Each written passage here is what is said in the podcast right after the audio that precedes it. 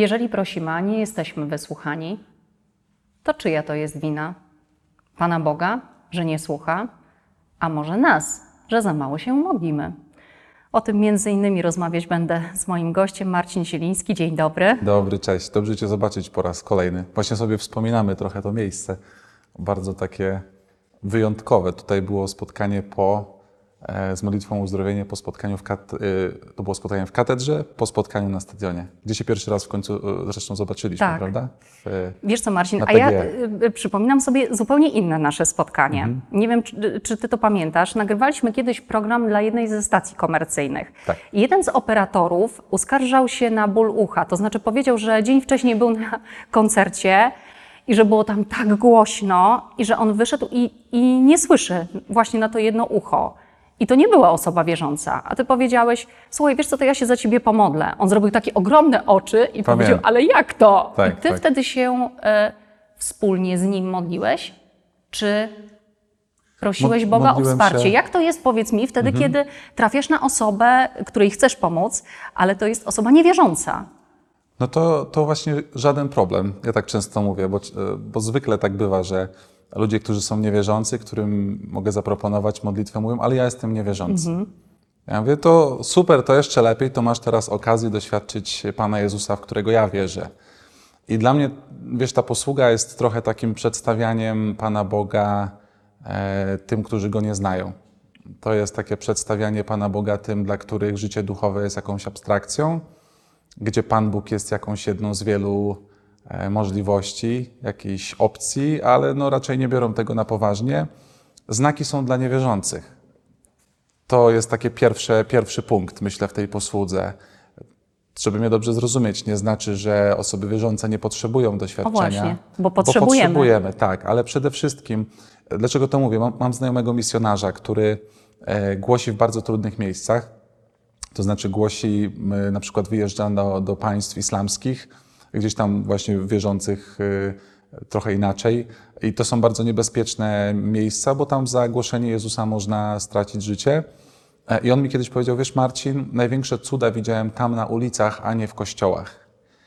E, I jest w tym, myślę, jakaś logika Ewangelii, że gdybyśmy doświadczali cudów, znaków jedynie w budynkach, jedynie e, gdzieś w swoich małych wspólnotkach, no to byśmy byli chyba bardzo utwierdzeni w tym, że po pierwsze my jesteśmy najważniejsi, najlepsi i tak dalej. I nam się tylko należy. I nam się należy, co w ogóle nic nam się nie należy, bo to wszystko jest z łaski Bożej. A po drugie, zatrzymałoby nas to w miejscu. To w takim razie powiedz mi, skąd modlitwa z prośbą chociażby o uzdrowienie? Jeżeli i tak i tak wszystko zależy od Pana Boga, ale w nas jest pragnienie tego, żebyśmy albo to my byli zdrowi, na przykład, bo wielokrotnie e, byłam świadkiem takich sytuacji, albo to jest prośba o modlitwę za bliską osobę. Jaki jest sens modlić się wtedy? Ja myślę, że trzeba tutaj położyć dobry fundament, to znaczy, e, zresztą to dokumenty kościelne mówią o tym, e, chciałem powiedzieć papiery kościelne, ale dokumenty kościelne powiedzmy, e, że prośba z modlitwą mo- i modlitwa o uzdrowienie jest czymś dobrym. To nie jest tak, że my modlimy się o coś złego, bo, bo w momencie, kiedy powiemy sobie, że zdrowie jest czymś złym, i modlitwa o uzdrowienie jest czymś złym, no to wtedy wiadomo, albo czymś, co jest niezgodne z wolą Bożą, to faktycznie pojawiają się pytania, dlaczego mamy to robić, po co to mamy robić.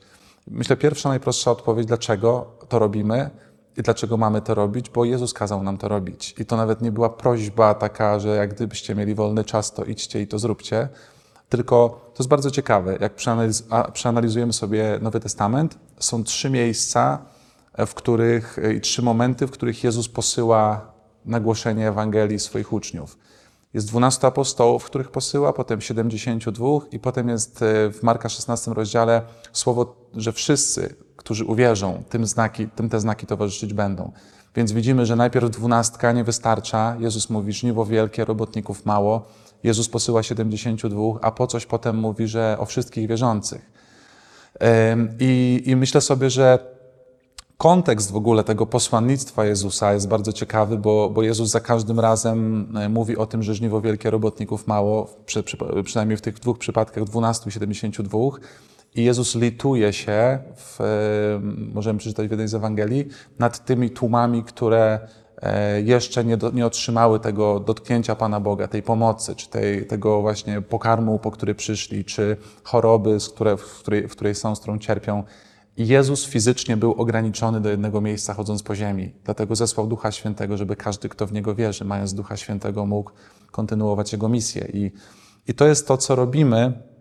I to nie jest nawet jakiś wymysł nasz, bo to można, ta, takie też zarzuty się słyszy, nie? Czy ty nie słyszysz przypadkiem takich zarzutów, bądź czy nawet nie spotkałeś się chociażby z taką prośbą, Marcin, pomódl się za mnie, bo na przykład mam całą masę problemów albo mam problemy ze zdrowiem, tak? I ty jesteś w stanie mnie uzdrowić, bo ja wielokrotnie też słyszałam twoje Tak. wypowiedzi, kiedy ty mówisz bardzo jasno i wyraźnie. To nie ja uzdrawiam, Tak. tylko uzdrawia Chrystus. Tak. No tym się różni jakby ta posługa od y, jakiejkolwiek innej posługi, przez którą możemy, nazwijmy to ogólnie, odzyskać zdrowie, bo to jest posługa głoszenia Ewangelii, której towarzyszą te znaki. Czyli to nie jest posługa tych znaków i przy okazji głosimy Ewangelię, to jest głoszenie Ewangelii, w którym mamy się spodziewać i oczekiwać, że te rzeczy będą się działy, bo to jest obietnica Jezusa. I właśnie dlatego przytoczyłem te, te trzy momenty, e, gdzie Jezus posyła, by głosić, i za każdym razem mówi, że te znaki mają wam towarzyszyć. On nigdy nie posłał kogoś, nigdy nie posłał swoich uczniów e, bez planu, bez, ja to nazywam taką czasem e, jego e, właśnie mową wyborczą, taką przed, przed, przed wyborami się czasem gdzieś tam mówi tak, o różnych, o różnych obietnicach wyborczych, to Jezus mówi o takich, zostawił nam obietnicę, zostawił tym, którzy będą głosić Słowo, tę obietnicę, że jeśli pójdziesz, nie pójdziesz sam. Jeśli pójdziesz, moja moc, mój duch pójdzie z tobą i wtedy będziesz widział, jak chorzy są uzdrawiani, jak e, zniewoleni są uwalniani. No i dlatego robimy to, co robimy. Kiedy ty pierwszy raz ten głos usłyszałeś? 2007 rok to był moment takiego nawrócenia mojego osobistego. Nazywam to z religijności do wiary, czyli z, Z religijności do wiary? tak, Mhm. z pobożności, która była gdzieś tam sobie w jakiejś formie, do, do relacji z Bogiem, której nie miałem, mimo pobożności, którą miałem. I powiedz mi, mija kilkanaście lat, twoje życie przewraca się do góry nogami Tak. o 180 stopni, podróżujesz po Polsce, podróżujesz po świecie. E, Wyobraziłeś sobie, że Pan Bóg może mieć taki plan, e, taki Mhm. właśnie manifest wyborczy, jeśli chodzi o Marcina Zielińskiego. No w ogóle nie miałem takich pomysłów, chociaż po tym pierwszym doświadczeniu miłości Bożej, które miałem w 2007 roku, to był jeden wieczór, jedna noc, która zmieniła potem bieg mojego życia, kiedy zawołałem do Jezusa, jeśli jesteś, e, weź moje życie i zrób z nim co chcesz, tylko pokaż mi, że jesteś. To było- Dlaczego? Powiedz, zawołałeś? Bo słyszałem człowieka, księdza, który mówił o żywym Jezusie, którym, o którego ja nie miałem doświadczenia wcześniej, spotkania z nim. Jakby słyszałem tylko o tym, co w kościele się mówi, uczestniczyłem w świętach, byłem na trzech pielgrzymkach Częstochowy, ale w sercu nie miałem relacji z Jezusem. I ten ksiądz, który się pojawił w naszej parafii, e, nagle zaczął opowiadać na homiliach e, historię nie tylko z Ewangelii, ale po przeczytaniu Ewangelii mówił, co się dzieje dzisiaj, co się działo tydzień temu. Jak się modlił za tą osobę, za drugą i Pan Bóg ją uzdrowił, jak dotknął, jak przemienił życie. No i to cię konfrontuje, nie? To w pewnym momencie zadaje ci pytanie, e, to świadectwo zadaje ci pytanie, czy, czy ty masz swój udział w Ewangelii, czy ty po prostu gdzieś jesteś z boku, a ona się dzieje w jakimś innym miejscu. Może nie wiem. Ja miałem masę pytań po tym, co on, co on mówił. Ale to są takie razy, które dostajemy, wiesz, No. zobacz, e, takie e, jedno świadectwo i taki raz i czujesz go na plecach i wiesz, Tak. że coś musisz z tym No, zrobić. z jednej strony właśnie ja, ja nic z tym nie robiłem, bo, bo słuchałem go co tydzień, ale wracałem do domu i, i nic, aż w końcu przypadkiem znalazłem się na tym czuwaniu, wracając z meczu. Bardzo lubię to słowo przypadek. Przypadkiem, dokładnie. A myślę, że to był właśnie ten zaplanowany moment, y, gdzie moje serce już było gotowe, żeby odpowiedzieć na to wołanie. No i e, on powiedział, ten ksiądz powiedział w pewnym momencie, jeśli dzisiaj jesteś tutaj w tym miejscu e, i, i wiesz, że nie masz osobistej relacji z Jezusem. On często mówił o takich momentach w Ewangelii, gdzie apostołowie wiedzieli dokładnie, znali, pamiętali dokładną godzinę, dokładny moment, kiedy Jezus przyszedł do ich życia. Mówi, jeśli nie ma takiego momentu, to wyjdź na środek i się pomodlimy. No i ja wtedy powiedziałem wóz albo przewóz. Marcin, mam ciarki na e, rękach, wiesz? Tak, tak, no i to nie dlatego, że zimno. Nie. E, I, I ja powiedziałem Jezu, że to jest prawda. Miałem 15 lat, to była bardzo odważna modlitwa 15-latka. To oddaję Ci całe życie, 100%, tylko pokaż mi, że jesteś. I to była naprawdę odważna, poważna modlitwa. Nie bawiłem się w modlitwę wtedy, tylko naprawdę się pomodliłem. 15-letni chłopak. Tak, tak. E, Ale gdzieś przez te, te ziarenka, mówię, wcześniej były we mnie zasiewane, więc to gdzieś we mnie wzrastało, rosło. I wtedy, kiedy powiedziałem Jezusowi tak, wejdź do mojego życia i zrób z nim co chcesz, wróciłem do ławki, nic się od razu nie stało, ale kiedy ksiądz przechodził z Najświętszym Sakramentem przez środek kościoła i błogosławił niektórych, znaczy wszystkich, ale przy niektórych przyklękał. Klęknął przy mnie, spytał mnie, Marcin, jak masz, znaczy spytał, jak masz na imię. Ja powiedziałem, Marcin. Powiedział, Marcin, wiesz co, Pan Jezus Cię bardzo kocha. On pobłogosławił mnie, wstał i poszedł, a we mnie zaczęło dziać się coś tak niezwykłego, że to była jakby fala gorąca miłości, która przelewała się po prostu gdzieś we mnie. Ja zacząłem płakać, nie wiedziałem, co się ze mną dzieje, a nigdy nie miałem takich sytuacji, doświadczeń, przeżyć, ani nie byłem jakąś bardzo ckliwą osobą. To po prostu działo się we mnie. I wróciłem do domu, to był środek nocy, bo to było nocne czuwanie. E, I ja pamiętam, że, że nie mogłem zasnąć. E, I kiedy wstałem rano, bo już w końcu zasnąłem, wstałem rano, czułem się po prostu kilkadziesiąt kilo lżejszy i czułem, że coś się stało, coś się zmieniło. Wiedziałem, że Bóg odpowiedział na moją modlitwę, więc ja po tamtym wołaniu weź moje życie, tylko pokaż mi, że jesteś, już nie mogłem żyć tak samo. Chciałeś sprawdzić jeszcze Pana Boga, na ile ym, przytulił Cię, na ile zaopiekował się Tobą? To znaczy wiedziałem, że On przyszedł i to było dla mnie niezaprzeczalne i zacząłem czytać Biblię. To był pierwszy krok. Po drugie, taki starszy, pamiętam, pan z tego spotkania przyszedł, powiedział, Marcin, mamy taką wspólnotę odnowy w Duchu Świętym, jak chcesz, to przyjdź do nas. Więc to było moje takie zobowiązanie, że będę przychodził. Ksiądz później zaprosił mnie na szkołę biblijną, yy, gdzie chodziłem też, pamiętam, to były chyba wtorki i czwartki, jakoś tak, że dwa spotkania w tygodniu. E, Ja się nie mogłem doczekać, kiedy przyjdę i będę czytał to słowo. Ten ksiądz otwierał Biblię, czytał dzieje apostolskie przez dwie godziny, mówił z głowy, komentując dzieje apostolskie, mówiąc świadectwa. I ja, ja wtedy no, byłem na zupełnie innym poziomie niż kiedyś wcześniej, bo w końcu zacząłem pragnąć, że mówię, to co się tu dzieje, to się może dziać w moim życiu. Przychodzili ludzie, mówili, tydzień temu się za mnie modliliście się, mod- modliliście się za mnie i to się zmieniło, to się zmieniło, to się stało. No i karmiąc się tymi duchowymi rzeczami, zaczynasz pragnąć ich więcej. Więc ja zacząłem pragnąć bardziej. No i konsekwencja była taka, że czułem w sercu pragnienie, że ja się mam modlić za chorych. Że to, to słowo, o którym już mówiliśmy, nie? że Jezus nas posyła, tych, którzy uwierzą, tyczy się też mnie. No i to było przeciekawe, bo ja byłem przed bierzmowaniem. Ale zobacz, E, bo je, właśnie dla mnie to jest jakiś fenomen. To jest 15-letni chłopak, Tak. który jest przed sakramentem bierzmowania, czuje, że powinien modlić się za chorych i jestem więcej niż pewna, że czy ty tego chciałeś, czy nie chciałeś, to na swojej drodze spotykałeś osoby, które prosiły właśnie bądź modlitwy o łaskę zdrowia. Właśnie tego najbardziej potrzebowały w swoim życiu. Bo Pan Bóg od razu daje, No ja wiesz, miałem- od, ra- od razu tak. jest to słowo, no dobra Marcin, ty mnie sprawdziłeś, Tak. to teraz ja sprawdzam ciebie. Faktycznie było tak, że Bóg zaczął brać mnie na słowo, bo ja mówiłem, zrób ze mną co chcesz i poślij mnie gdzie chcesz. Ja się Oj, to modliłem bardzo odważne. Tak, bardzo odważnie. I pamiętam taki moment na przykład, kiedy leżałem na kanapie w dużym pokoju i sobie tak drzemałem po obiadku i nagle usłyszałem głos, jedź do szpitala. Marcin, co to jest za głos, powiedz, ponieważ wielokrotnie ty używasz właśnie takich słów e, podczas modlitwy o uzdrowienie, że słyszysz jakiś głos. Mało tego, ty nawet dokładnie opisujesz osobę, za którą e, masz się w danym momencie pomodlić. Co to jest za głos? To jest głos, który słyszy się w sercu, słyszy się w głowie. Jaki, jaki to jest głos? No tego głosu uczymy się cały czas, e, tego, że Pan Bóg do nas mówi i myślę, że mówi do nas częściej niż nam się wydaje, tylko w tym całym zgiełku, pędzie, rozpędzie życia, my po prostu nadajemy na innych falach. I czasami potrzebujemy się po prostu wyciszyć, zatrzymać, y, zacząć czytać Słowo Boże i się nigdzie nie spieszyć. I w pewnym momencie zaczynasz y, raz spotykać się z sobą samym. Ja dzisiaj często spotykam ludzi, którzy mówią: e, Ja nie wiem, co się u mnie dzieje, nie? w sensie w moim wnętrzu. Ale wiesz Bo- dlaczego? Bo się boją. boją i pędzą. I często w tym chorym, takim myślę dzisiaj pędzie tego świata zagłuszamy siebie, a, a później co dopiero mówić o relacji z Panem Bogiem.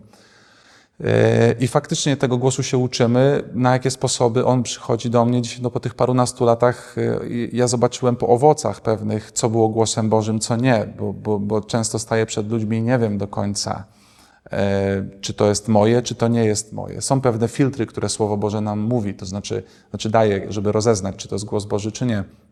Na przykład słowo prorocze, o którym mówi święty Paweł w liście do Koryntian, czyli słowo, które pochodzi od Boga i ma być przekazane przez nas komuś.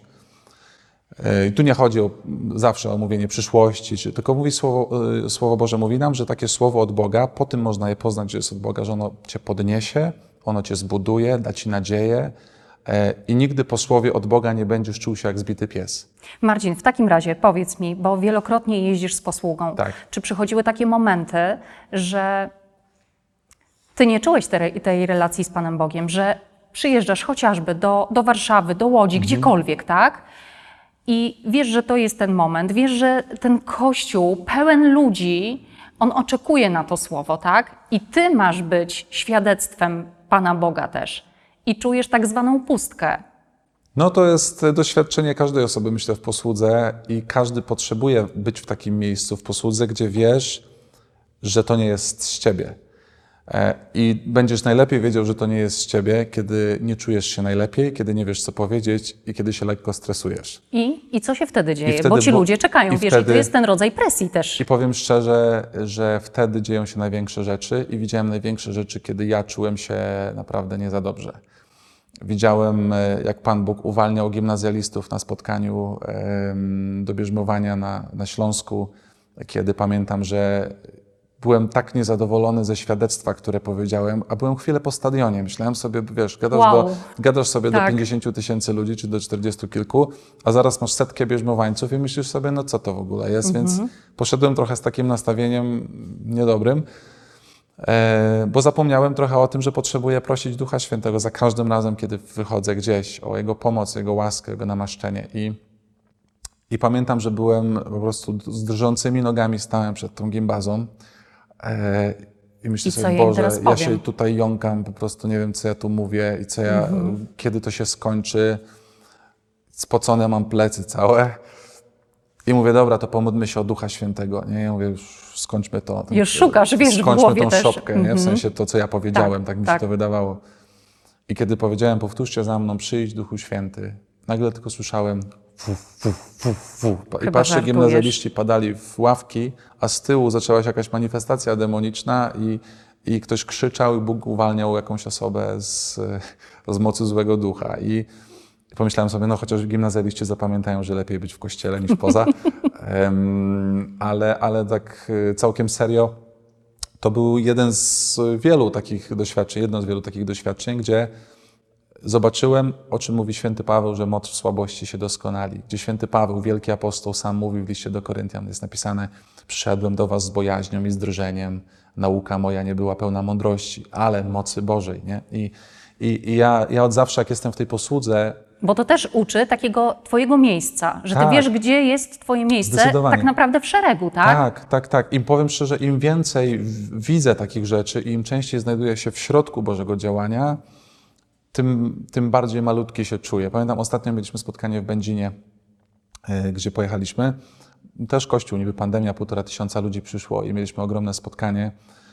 E, I po komunii, właśnie, usłyszałem ten głos też. E, Przyjąłem Pana Jezusa i w momencie, kiedy przyjąłem Pana Jezusa, mnie zalało przekonanie. To, to było tak nie to, że ktoś mi powiedział i ja słyszę dźwięk w uszach, ale to było przekonanie, że ja powiedziałem na to okej. To znaczy była informacja, będę dziś uzdrawiał guzy. Nie? To znaczy, że, że dzisiaj guzy będą uzdrawiane i wiedziałem, że chodzi o liczbę mnogą. To nie jest liczba pojedyncza, tylko liczba mnoga. I trzymałem to w sercu i podzieliłem się świadectwem, miałem tam krótkie słowo i zaczęliśmy wzywać Ducha Świętego. Ja miałem swój plan na spotkanie, ale w pewnym momencie poczułem, jak Jego obecność staje się tak dla mnie wręcz fizycznie namaca, namacalna. Ja, ja to nazywam, że się robi gęsto w tym momencie. E, I mówię, na bank czuję, że Bóg już zaczął uzdrawiać, dotykać, więc ja nie mogę tego przerwać, żeby swój plan poprowadzić dalej.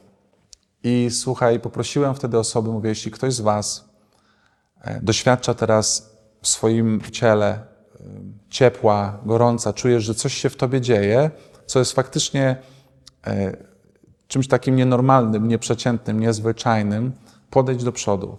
Wyszło z 200 osób i to było dla mnie e, z jednej strony doświadczeniem wielkiej Bożej mocy, z drugiej strony doświadczeniem bojaźni przed Bogiem, kiedy ci ludzie podeszli, ja nie zdążyłem do nich podejść i 40 osób upadło jak domino, po prostu jeden przy drugim i ja nagle otworzyłem oczy i patrzę, a 40 osób leży na podłodze, ludzie płaczą i nagle znowu miałem przekonanie, że Bóg uzdrawia wewnętrznie tych ludzi po stratach różnych podczas COVID-u, po, po różnych tego typu sytuacjach i, i stoisz tam i ty się boisz wejść, bo wiesz, że to już nie jest twoje spotkanie. Bo Marcin, bo to też jest ogromna odpowiedzialność. Tak, bo tak. to jesteś ty, ludzie patrzą na ciebie, tak? To jest y, także ten rodzaj presji, który jest, ale w pewnym momencie no, przestajesz już Wiesz, to, z tym ja, walczyć. a dlatego to, co ja zrobiłem, to usiadłem na boku na schodku i przez 40 minut tam chyba siedziałem.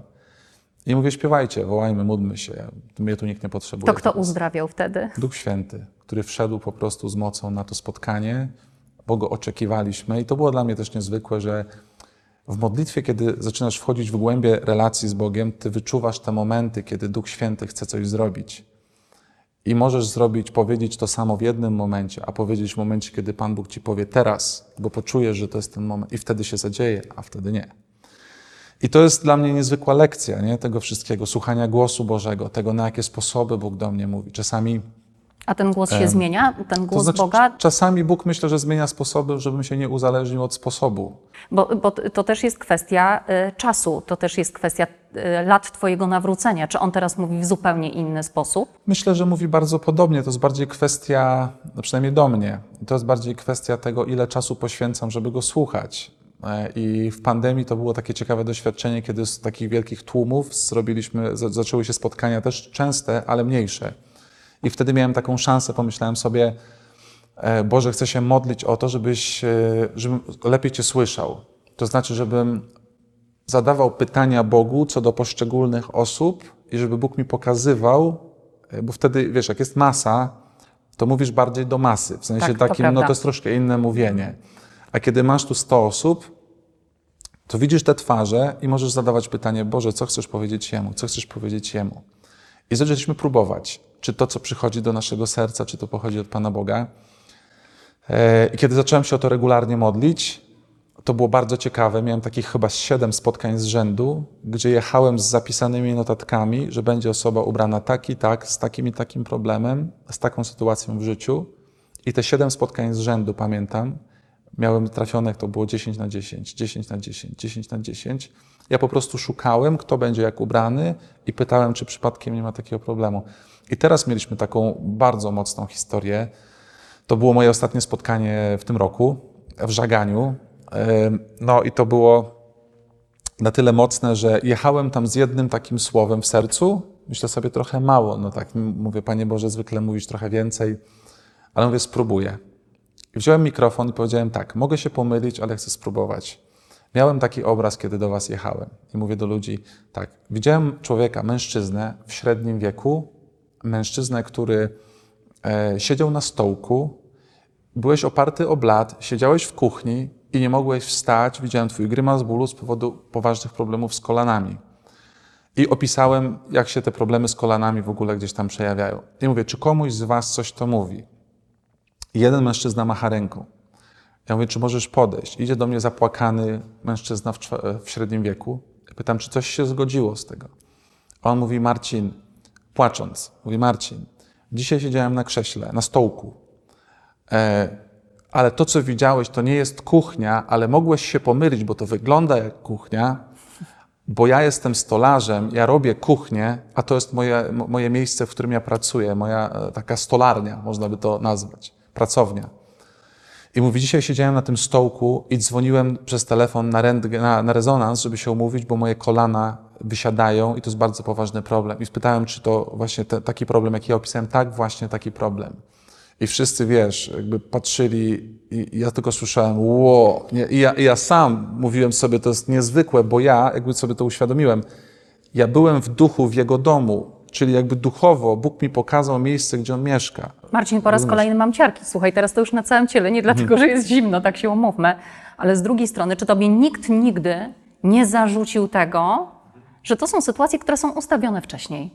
No mogą mnie zarzucać, ale ja wiem, że nie są. No właśnie. I, I wiesz, i to są, ja tylko dokończę tą historię. I poprosiłem księży, którzy ze mną byli, mówię, połóżcie ręce na jego kolanach. Poprosiłem cały kościół, by wyciągnęli ręce w jego kierunku. On miał bardzo mocne doświadczenie Boga przez jakieś 10-15 minut i kiedy już tam wstawał na nogi, to jego żona wybiegła, żeby pomóc mu wstać. I to było tak rozklejające wszystkich, jak rzucili się sobie w ramiona i płakali przez 5 minut e, bo wiedzieli, że to jest absolutnie zmieniający moment w ich życiu, bo, bo jak po prostu ktoś mógł wiedzieć coś na ich temat, że to musiał być Bóg w tym. I ja żałowałem, że nie wziąłem do niego numeru, bo chciałem to potem jakoś, yy, ale człowiek mnie znalazł i napisał do mnie i powiedział, Marcin, od tamtej pory nie mam problemów z kolanami. Mówi, dam ci jeszcze znać, jak wrócę na rezonans, ale mm, funkcjonuje normalnie. A jak moje dzieci oglądały, jak o tym opowiadasz, to się popłakały, bo one wiedziały, jakby znają nasz dom, znają tą pracownię, znają to wszystko, a ty nie miałeś prawa o tym wiedzieć. No i to jest niezwykłe, nie? Co, co, co Bóg robi, jak Bóg mówi, jak Bóg chce do nas mówić, jeśli tylko chcemy Go słuchać. No i modlę się o to na przyszły rok, żebyśmy weszli w tej posłudze, w ogóle w relacji z Bogiem na taki jeszcze wyższy poziom słuchania Go. Ostatnio przeczytałem takie fajne zdanie, mm, że najlepszą rzeczą, jaką możesz zrobić, to najpierw usłyszeć od Boga, zapytać Boga, co chce robić i kiedy Bóg ci powie, co masz robić, to ty modlisz się o to i wtedy zawsze zadziała. Ale trudne. Tak, ale myślę, że jeśli coś ma potrząsnąć naszym krajem dzisiaj, jeśli mówimy o wielkim czasie odchodzenia od Kościoła, to takie doświadczenia Boga będą ludzi z powrotem do Kościoła przyprowadzać. A nie masz wrażenia, że czasami takie doświadczenie powoduje, że zapala się w nas płomień, ale on po jakimś czasie gaśnie? Co należy zrobić, żeby przez cały czas mieć tę nieustanną łączność z Panem Bogiem, żeby to nie była tylko chwila uzdrowienia? Tak, no bardzo często o tym mówimy, że to jest pierwszy krok.